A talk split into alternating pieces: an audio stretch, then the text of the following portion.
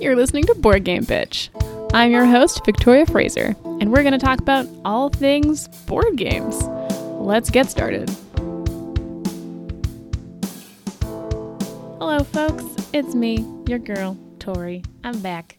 Welcome to episode number three of Board Game Bitch. Apparently, I'm feeling energetic today and making weird voice sounds. Um, yeah, BGB, back at ya. That's the acronym. Trying to get it to catch on. Uh, not to be confused with BGG, Board Game Geek, different thing.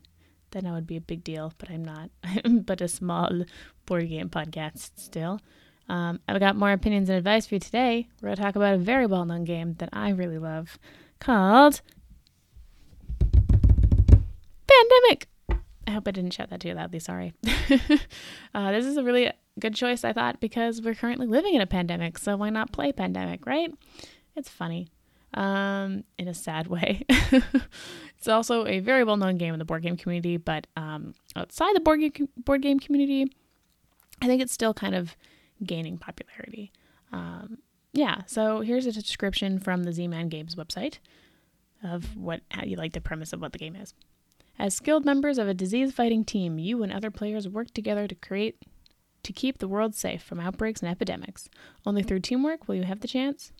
Only through teamwork will you have a chance to find and create a cure. Um, so, you know, establishes it pretty off the bat what the point of the game is um, and that it's um, well, I'll talk about the mechanics next. Uh, first, it was published in 2007, so it's been around a while now, and it was designed by Matt Leacock, who is a fairly well-established board game designer. He's made some other games, but this is definitely one of his more famous and like well-known ones. Um, and brief but related ta- tangent. Uh, while I was researching for this episode, I found out that apparently Matt donates 5% of his design royalties for pandemic products directly to Doctors Without Borders, um, and for some reason, it was in French on the Wikipedia page, which was funny. Uh, also known as Médecins Sans Frontières. So there you go. I used to donate to them actually, so they're a really good charity, and that's pretty fucking dope that you can buy a board game and also support charitable causes, right? I feel good about that. Um, okay, let's get some dragon out of the way and talk about the types of board game mechanics that are in this game. Pandemic is a cooperative board game with variable player characters, area movement, and card events. That sounds like a lot, but it's pretty simple, and I'll break it down for you. So, cooperative board games are ones where it is the group of players working together to achieve a goal. Basically, it's the group versus the game. Um, pretty common now, and they've been around before a while, but um, still like relatively unique uh, as a mechanic, and I really like it. I love cooperative board games. There's some really good ones out there, um, and this is definitely one of them. Another thing that we talked about before also applies here, which is variable player characters. Again, um, this is when you have a role that has a unique power or ability that other players do not have. Um, and that actually, because of pandemic being cooperative, you know, it really lends itself to the to working together because you know I can do something that you can't do um, because there's common actions that everyone could do, and then there's also like special actions actions that your role allows you to do. Um, so that's pretty cool. I think that works really well together. It also has area movement. Uh, so that's basically when your players or pieces on the board can move around the board because it's a world map. That's a pretty obvious mechanic, and a lot of games have that. But that's like one of the primary, I'd say, like things going on here. And then finally, uh, this mechanic is just like events. But I specifically decided to name it card events because I think a lot of games have card events where you have like a deck of cards that have special cards that can trigger things to change. Um, so I I think that events can be also triggered by dice in other games, uh, but this one it's specifically cards. That's why I'm calling it that. Um, as I've said before, terminology and words for mechanics in board games is not consistent. There's no board game degree to my knowledge. I mean, that would be so cool, and I would totally sign up to learn how to make board games. Uh, but there's no like, there's some standards across the industry for sure. I'm, I, I, I would hope, and I imagine that there is. But there's also like, you know, it, as with everything, how you market it um, and how the publishers decide to categorize it. So the main things on on the games that it's cooperative and like everyone has different character rules. The area movement the card events are just kind of things that I'm using to explain to you how the game works more specifically, and also from my own knowledge of trying to see how these mechanics work into board games and learning it myself um, out of curiosity because I'm I'm a board game player, but I'm not a board game designer. So, fun fact I actually played in a pandemic, t- pandemic tournament a couple years ago at a convention, and I did not win. I don't even think I did very well at all, but I did compete once. So, I think that was kind of funny. I thought I'd share that with you guys. I lost. I lost very badly, but it was fun. Um, tournaments are pretty cool. They actually, and if you are like super new to the board game community, you have no idea. There are tournaments where they will fly you from like wherever you live to bigger tournaments. Um, I think Catan has a tournament in like Ontario, like a national event where like the best Catan players can win like money and stuff. I mean, it's already pretty cool to get a free flight and just to go play board games with other people. But yeah, there's like stuff like that, and that's pretty cool. I'd like to eventually learn more about that and just for fun more so. I'm not that competitive in the sense that I think I would ever be very good. Let's talk about how to play. Um, so before you actually can play, you have to set up the board. For in this, you everyone has to place their pawn. So you have like a colored pawn that corresponds to your card. Like the dispatcher, the card's purple, and that character has a purple pawn. So you put that in Atlanta. Um, everyone, once you've matched it and put them there, you also built a research station there right off the bat, and then that's uh, outbreak marker is at zero, which is doesn't make sense because I'm just saying things to you that are meaningless. But later on, you might under, you'll understand a little better. Um, again, another fun tidbit: uh, the CDC is in Atlanta, and that's actually why you start there. So I thought that was kind of cool. Again, I don't know. I like when board games have relevant things to the world and like are, are based in, in reality. It's, it's kind of cool. So you also have two types of card piles. There are player cards and there are infection infection cards.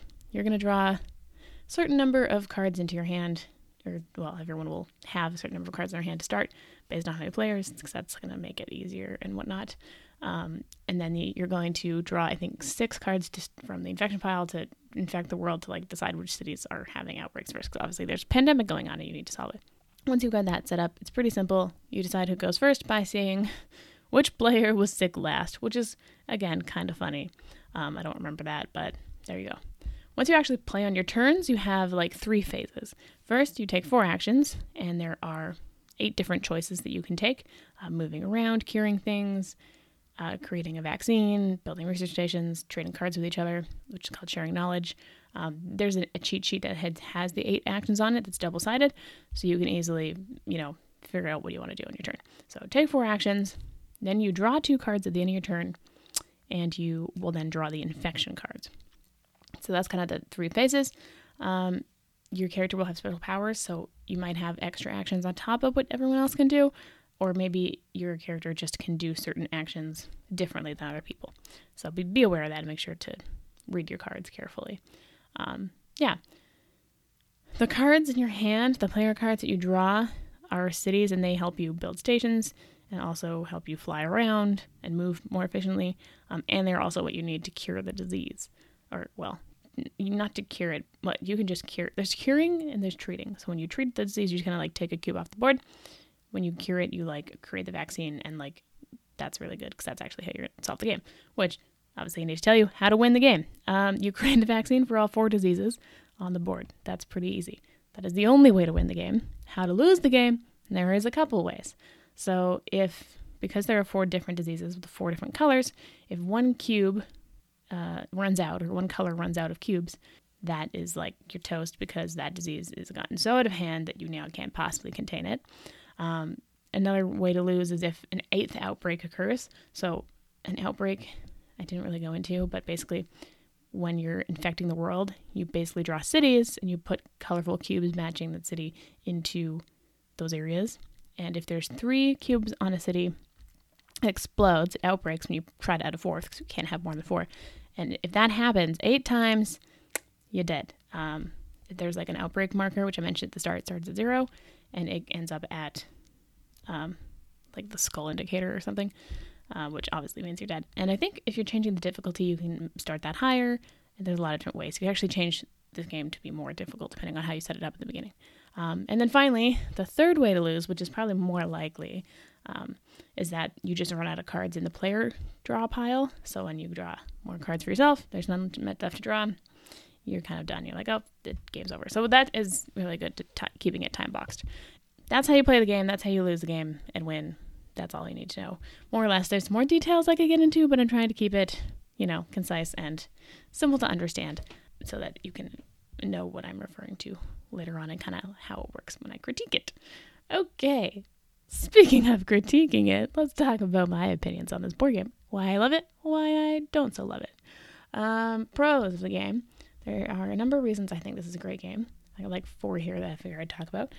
First of all, I really like the theme. I think it works well with the mechanics. You've got a big map, uh, role cards, decent artwork. Uh, there's little tokens for the research station, stations that kind of look like the Monopoly houses or something. Like they're cute. For creating vaccine, there's like a little vial. Also kind of fits with the theme and like is nice. Um, and the cubes for the disease are colorful and fun. You know, it's a solid theme, and I think play, playing the game and doing the things work well together. I know that's kind of confusing to say, but sometimes you play a game where the mechanics are so irrelevant from the actual play like theme that it, it's something worth talking about because I think sometimes people forget about it. Um, yeah. Anyway, I like it. Works well together. Uh, cooperation. Oh, and also good title. Pandemic. Easy to remember. Simple. Fits it. Love it. Anyway, uh, cooperation is another thing. I love cooperative board games. I think working together, um, everyone versus the game is really fun. And if you have a group of people you play board games with, maybe they're pretty competitive and people can be a sore loser or someone wins all the time. Uh, playing a cooperative board game is kind of a nice way to break up that like social dynamic because instead of it's like everyone being against each other and like attacking whoever's in the lead or whatever, like a munchkin or whatever, um, it's more of a cooperative experience and it's just I don't know, it's more fun to win together and then like you're actually helping each other. I like it. It's good. It's awesome. Cooperative games are fantastic. That's part of why I picked this because it's another major major genre of board game that I really love. Um, another thing I love about it, uh, third reason I think is really good is time. Um, it is time boxed very well, and I kind of touched on it a couple of minutes ago. Uh, but I think the length is really good because you have, like, one of the ways you lose is you run out of player draw cards. So it never really drags on and goes on for too long. The game ends when the game ends. it's you can see it coming if you still haven't solved all gotten all four cures yet. Uh, but I think it's never more than about an hour or so. So good time length, not too long. I like that. I don't have to like plan for it to be a you know two three hour block of time where I'm just like brain dead. and then finally, reason number four, I like it is simplicity, which might seem like a downside, and it actually kind of also is, but um, in this case, because it's a co op game and cooperative games are kind of a weird genre for people who don't play board games, they're like confusing and people like are intimidated by them. Um, I think this is a great one to get people into cooperative board games because it's pretty simple. You have only four actions you can do in a turn. You draw cards. It doesn't take too long, and you know you can kind of see the different options you have, but there's always like two or three good choices. Um, so I think the simplicity of it makes it very uh, accessible to people who are just getting into board games or who have never played a co-op game before ever. And they're like ah how do i play this? Um, so i think it's just the right amount of, like complex while also being uh, simple. But yeah there's there is enough going on that i think it's a fun interesting game. And you can play it with like a diverse group of people. And yeah. So the reasons i'm not always a big fan of this game or i'm critiquing it anyways um, there is like five things I think are worth talking about. So, first off, um, this is a very minor, but I figured I would talk about it, is the components.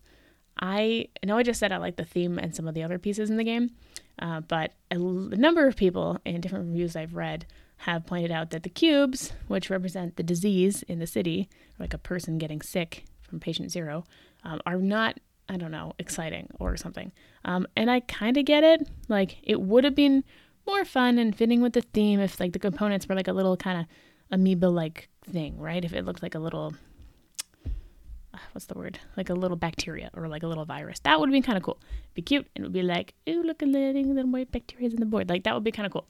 Um, but there, it's a board game, and a lot of board games you have to use your imagination with little cubes or meeples to represent something else. So I don't think that it's a huge critique. Um, but I have played Pandemic Legacy, and uh, because of that, I have seen other ways that they've done components in other versions, and I've kind of like, oh, I mean, this is more pleasant than using a cube. So I'm going to say, like, I kind of agree with that point.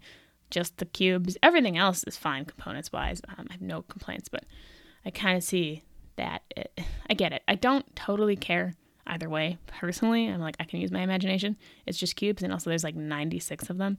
So It's a lot. Like I can see why they wouldn't waste time making them all very fancy. If they did like a special edition where like they were little viruses, that would be awesome and that'd be kind of fun. And I'm sure people would pay money for it. But anyways, um, in fact, I don't even think I've played a lot of the expansions. Maybe the expansions have better components that are more interesting, um, and creative, and less kind of using your imagination. But again, it's a board game. You use your imagination in a lot of games, and I don't think people critique other games. So this one, I think people are critiquing just because there's not a lot to critique in Pandemic, and so that's kind of why they're being so nitpicky, I guess. Um, anyway, I honestly did not care until I read the reviews and I was like, oh, I guess they have a point. so uh, that's one issue with it. Minor, but it, you know, it is. Um, second reason uh, I you know don't love this game all the time is it has a low replayability and if you listen to the first two episodes i really like replayability i think that's very important and i think that unfortunately pandemic is not the best at that. Um, so initially, when you first play it, and, you know you can win and lose, so you can kind of keep replaying it until you win. Also, there's other roles, so you can be a different person each time and kind of experience the game from a different perspective or point of view, and do different actions. Um, and actually, in 2013, they did release two new roles, like character roles, called the Contingency Planner and the Quarantine Specialist, which kind of helped add to that replayability factor. However, even so, I still got very bored and I don't play this game as much anymore. Um, this might be a personal thing for me because I lean towards complex games like Cosmic Encounters or Gloomhaven or Terra Mystica, like very complex board games that have a lot more going on. Um, I have also played Pandemic Legacy, which involves playing it once a week for like months, and I probably overdosed it when I did that, uh, actually. Um, so after playing Pandemic Legacy was it's like way more complicated. Pandemic is a lot more boring. Um, mm, so just just yeah, just saying. But again, all that aside, if you're dipping your toes into cooperative board games, this is a very good one to start with. Um, also, there are expansions, and I don't think I've played any of them. I might have played one a long time ago, uh, but there are a number of expansions. So I think that if um, if I got some of those, then that might help me play it more or want to play it more. Because I think there might even be a trader one. I don't know. Anyway, um, Pandemic on the base game is not the most replayable, and a lot of reviews and people comment on that and say like, okay, we played it for a bit, now we're kind of bored with it. So I'd say you could probably play it like 30 to 50 times, and then you'd probably start to get bored of it. Because that's probably how many times I played it before I got really bored of it. I did play it quite a lot when I first started playing it, like five, six years ago. Um, and I did like it on the regular.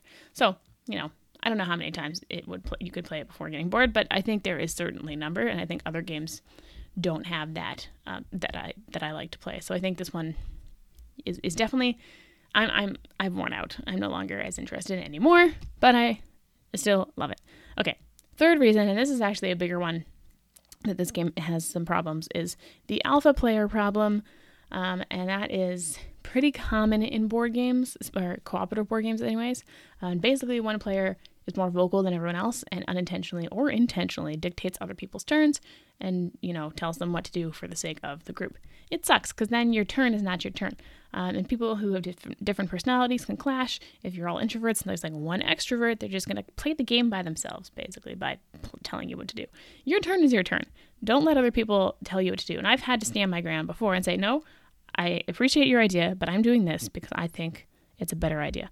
Um, so that's, of course, hard if you're a quiet person, but I, it's not fun if if you're not having fun, you're allowed to tell people you're not having fun. This is a board game. You should be having fun. So don't let people do that and take that away from you. So that is an issue with this game and other cooperative games in general.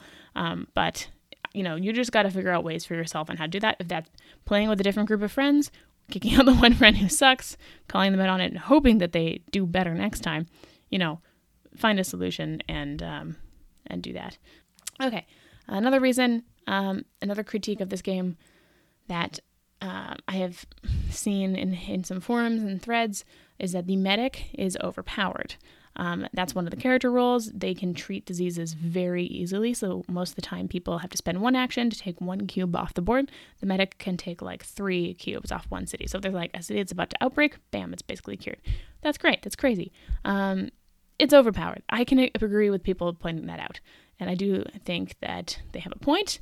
Um, some solutions are to take the medic out of the game because it makes it too easy.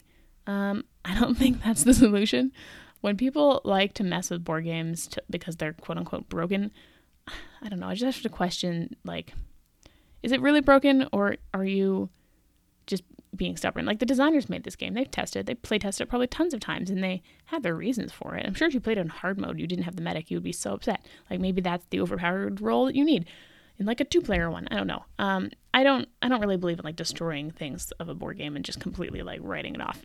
It's just silly to me.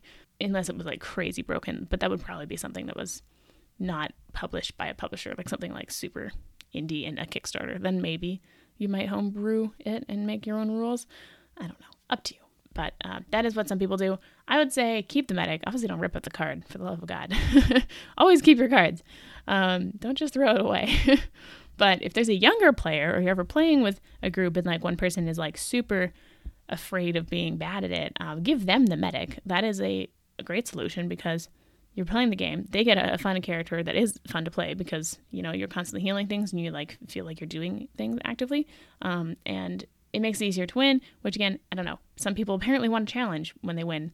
Play with medic, don't play with medic, up to you. But it is maybe a little more powerful than some of the other roles, and some people have pointed that out, and they are not incorrect. But they are silly to take it out of the game, in my opinion. Okay, and finally, this is the fifth thing I want to talk about is that it is outdated. So technically, yes, it's it's over. Yeah, it's over ten years old. Oh my god, um, pandemic's been around a while. I talked about that at the beginning. Um, there are better co-op games that exist out there now, and I agree. A lot of people do think this is outdated and no longer play it. Um, I mean, technically, I am one of them. I haven't played it in a while, um, but it was one of the first co-op games in recent years that hit it really big. It won a fuck ton of awards and it sparked a new interest in like the cooperative games genre, and a lot of great ones followed it. Um, obviously, I, it is not the first co-op game. Um, the first successful ones, it's one of the first successful ones I think that like helped to revitalize that style of board game, but many existed before it. Um, D&D is technically cooperative. It's not a board game, but it is a, you know, tabletop RPG. Um, Shadows over Camelot and other uh, I think there's another wizard one. I forget what the wizard one's called. Might even just be called Wizards. Um, there's lots of like D and D fantasy style cooperative games, kind of inspired by D and D, that came out um, and are, were cooperative in like 70s, 80s, 90s. Um, though a lot of those games have a lot of other mechanics going on that doesn't make them appealing to someone who's just getting into board games because it's just so complicated. So you can't even focus on just the cooperative mechanic because there's so many other mechanics going on. I think Pandemic as I said, in one of the pros of it being simpler, makes it easier to play with people and like an easier way to get into cooperative board games to sort of understand how they work and maybe how to interact with each other and not take other people's turns away from them by telling them what to do. Um, also, before pandemic, um, games that were one player versus everyone else did exist. Those aren't cooperative, but there's a cooperative element to it where maybe you know three or four players are working together to find one player. Scotland Yard, Airport Security. Um, I think it was called that. There is a board game that I know my aunt owns. Basically, the Sheriff of Nottingham, but you're in an airport. Um, it's not amazing because it's pretty old, but I do remember playing it a long time ago. it's real, but I couldn't find existence on the internet. I'd have to go find it. Anyway, so from my research that I could tell, feel free to correct me, but there seems to be a bit of a lull in like the 90s to like 2008 when Pandemic um, came out. I think also Space Alert came out at the same time. Uh, but Pandemic really showed off and wowed people. Um, and because of it, again, like I mentioned, it was simpler. It kind of, I think, was more successful than other cooperative board games. Um, I just think it, it was a major, an extra boost, you know? Like maybe the popularity of them kind of was stagnating at that point or not very popular. And then it was like, oh, cooperative games are great. Because now there's Betrayal in the House on the Hill, which is a great cooperative board game. Oh, there's a bunch. Cooperative board games, eh, Pandemic is now outdated and probably not the most fun and simpler than other ones, but it was a key board game in the genre, and I think we should still respect it for that. Um, those are my critiques. There's a bit of a ramble there, but you know, I'm still working out the podcast kinks, guys, and figuring out the order of operations. So this seems to be how I've decided to lay it out today. All right, now we've talked about that, we can get into another very fun part about the board game is talking about strategies uh, you want to win the game, don't you? You want to know, you know how to play. Now you got to know how to win. Um, so I got a couple of strategies or just tips here, really, to talk about. Uh, first is the roles. This is just a reminder to use your special abilities, and it's important if you're playing for the first time to just know what your character does and use their ability. Um, it'll help you in moments of need, and you know it's also just fun to do something other people can't. Makes you feel special. Another thing that I want to talk about is special player cards. So in the player card pile, you have special cards that kind of let you do special actions like build a free research station or have a quiet night where no disease comes out. I think you can also see the future or something, um, and you like get to see what's on top of the infection pile. So these are good cards. Um, the special player cards are special. You shouldn't use them right away. I think people think that they need to use them right away, but it's better to hold on to them when you need them to get out of a bad situation, right?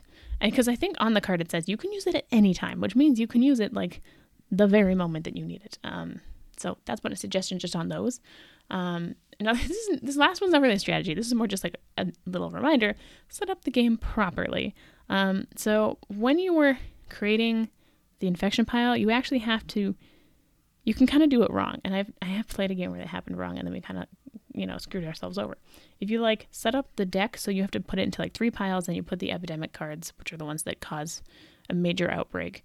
Um, if you put them in and then you take t- six, six from the top, then you've already gone six down, right?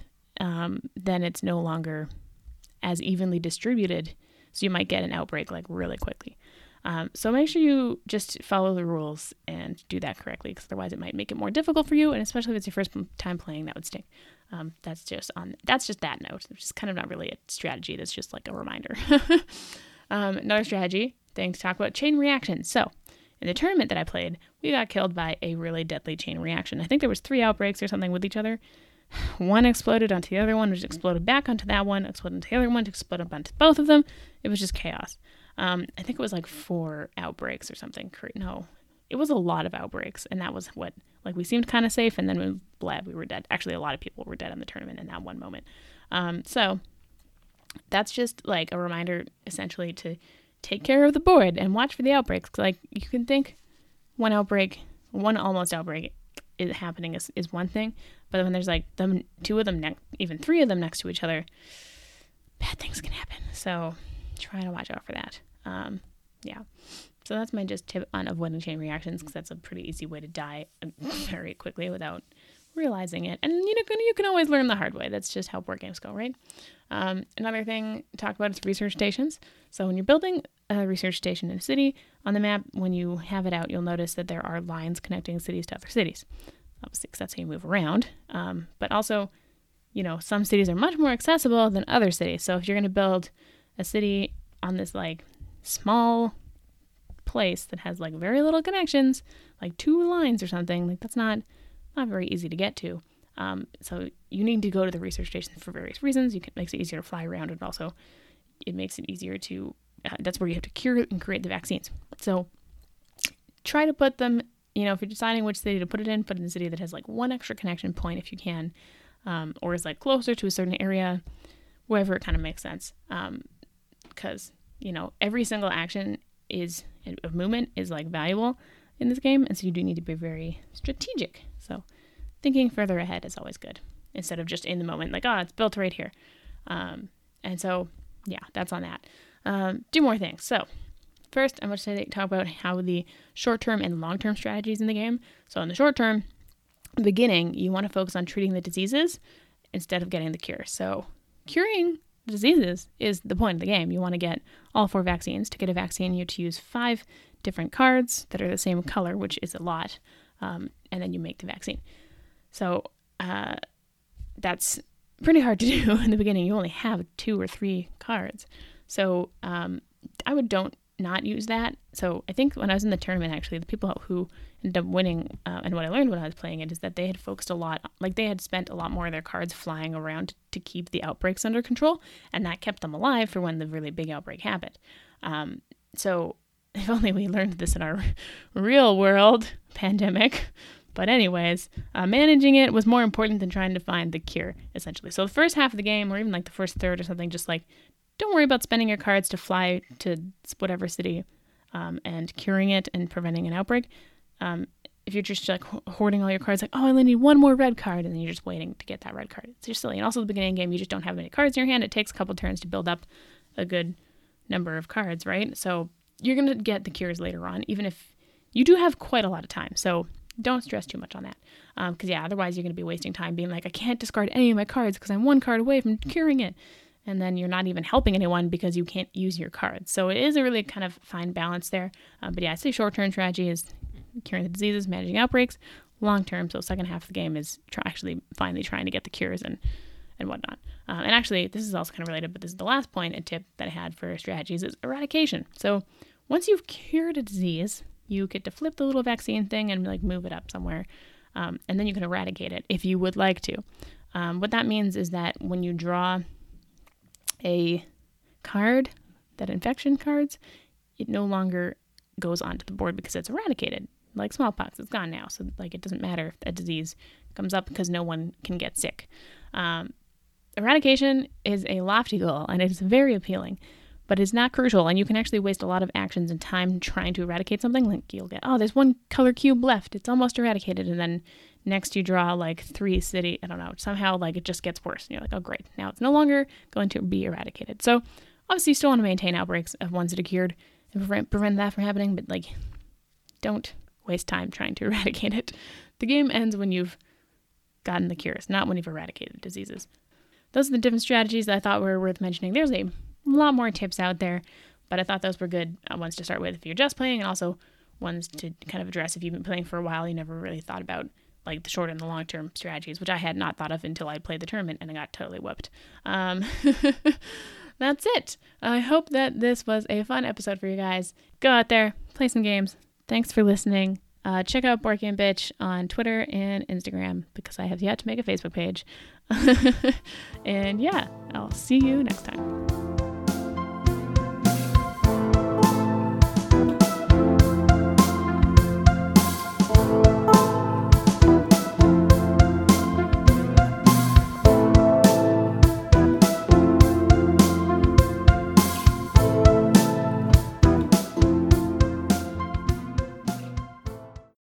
This is a Cave Goblin podcast. For other podcasts like this, visit cavegoblins.com. We hope you have enjoyed this program.